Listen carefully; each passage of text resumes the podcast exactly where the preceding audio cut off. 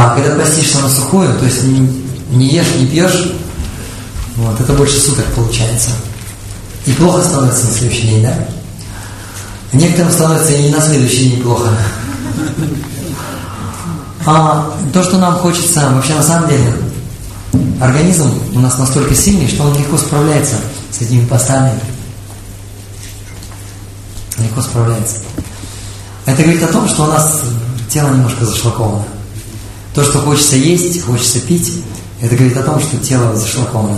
Когда тело очищено, чистое тело, все вот эти каналы чистые, желудочно-кишечный тракт, печень, почки и так далее, то тогда особо есть и пить не хочется.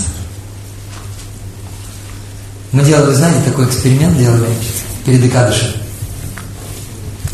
Накануне вечером перед Экадаши, за день вечером, брали касторочки, касторового масла, грамм 50-100, и выпиваешь. Правда, неприятная вещь такая, но выпиваешь. Выпиваешь. На следующее утро тебя просто всего все выносит. Раза 3, наверное, сбегать, а может быть и больше придется. Но зато все очищается, все там чистое. Я как-то раз ради интереса пробовал, просто мне сказали, думаю, дай-ка попробую, потому что спрашивать будут.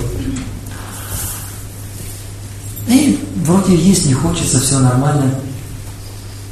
Я зашел на обед в комнату, где и наши преданные вкушали, и смотрю, они вкушают.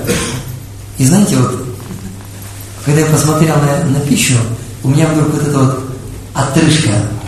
И эта отрыжка не простая отрыжка, это касторовая отрыжка. Я говорю, не хочу. Ничего не хочется, не есть, не пить, ничего не хочется. Нужно почиститься немножко. Но, с другой стороны, все равно некоторые не могут поститься полностью. И мы рекомендуем, что можно один раз в день поесть и попить. И больше в рот ничего не брать с утра. Вот в обед. Ничего не есть, а в обед можно и поесть, и попить, но только, конечно, без обомовок. Вот. И это по силе идет как 50%. Но это тоже достаточно много. 50% поста. Вот можно так попробовать. Подготовка к Экадаши есть какая-то или нет предварительная? За день, за два, что можно делать? Подготовка к Экадаши, да? И второй вопрос, как выходить из Экадаши? И как выходить из поста. Как выходить из поста. Ну, подготовка, да, есть. Например, в Харибахте велась, там вообще Экадаши, это вообще 3 дня. 3 дня Экадаши. И на 10-й день, 1 раз в день нужно есть. И есть нужно кичери. Кичери – это рис и вот мунг дал. Его варишь ноги на топленом масле. И можно добавлять только морскую соль. Вот. И вот такие вот китари, и они на самом деле тоже так очищают. Очищают и подготавливают немножко организм. Но касторка помощнее, конечно. Касторочка. Хорошая штука. Хорошо подготовка. Будет хорошая подготовка. А на третий день снимаемся с поста, и снимаемся с поста либо одним фруктом, если вот так вот как положено все это делать, либо одним фруктом, фрукт должен быть легкий. Есть легкие фрукты, есть тяжелые фрукты. Вот, тяжелые фрукты, например, бананы тяжелые фрукты. Вот, яблоко тоже такой тяжелый фрукт.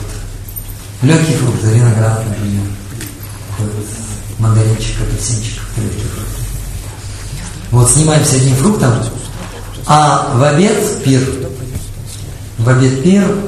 но должен он быть не натопленным маслом ноги, не используется растительное масло. Вот. То есть, вот так вот. Или можно сняться с поста молоком, разбавленной водой и чуть подсолстить.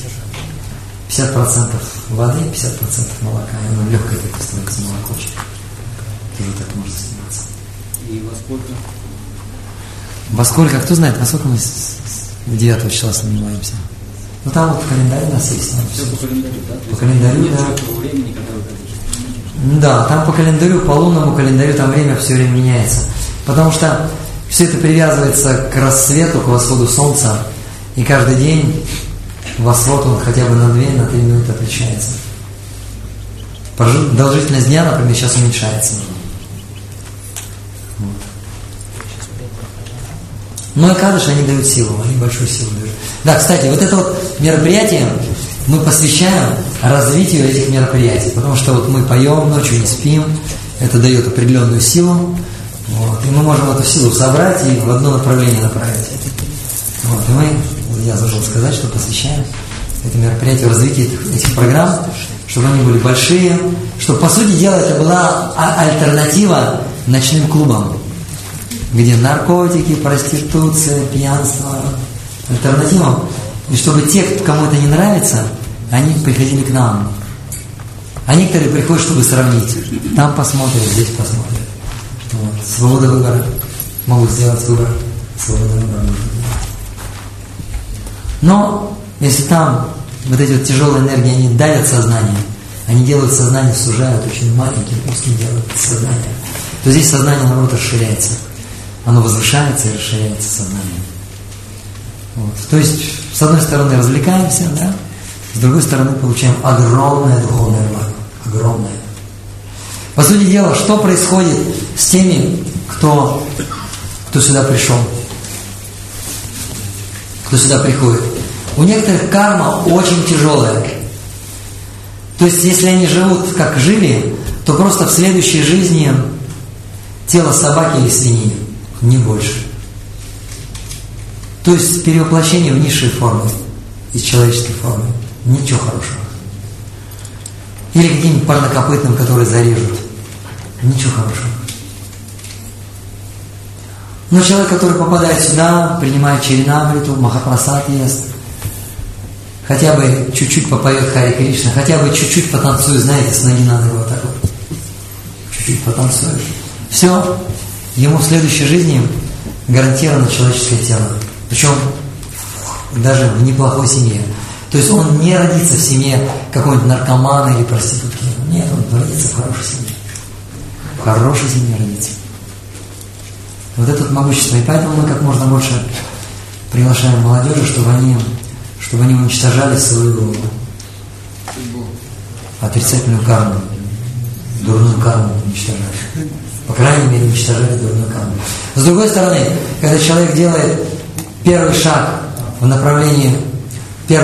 своей духовной жизни, Господь устраивает так, что он потом второй, третий, четвертый сделает. То есть он уже, жизнь его меняется. То есть он уже не катится вниз, он идет вверх. Полностью все меняется.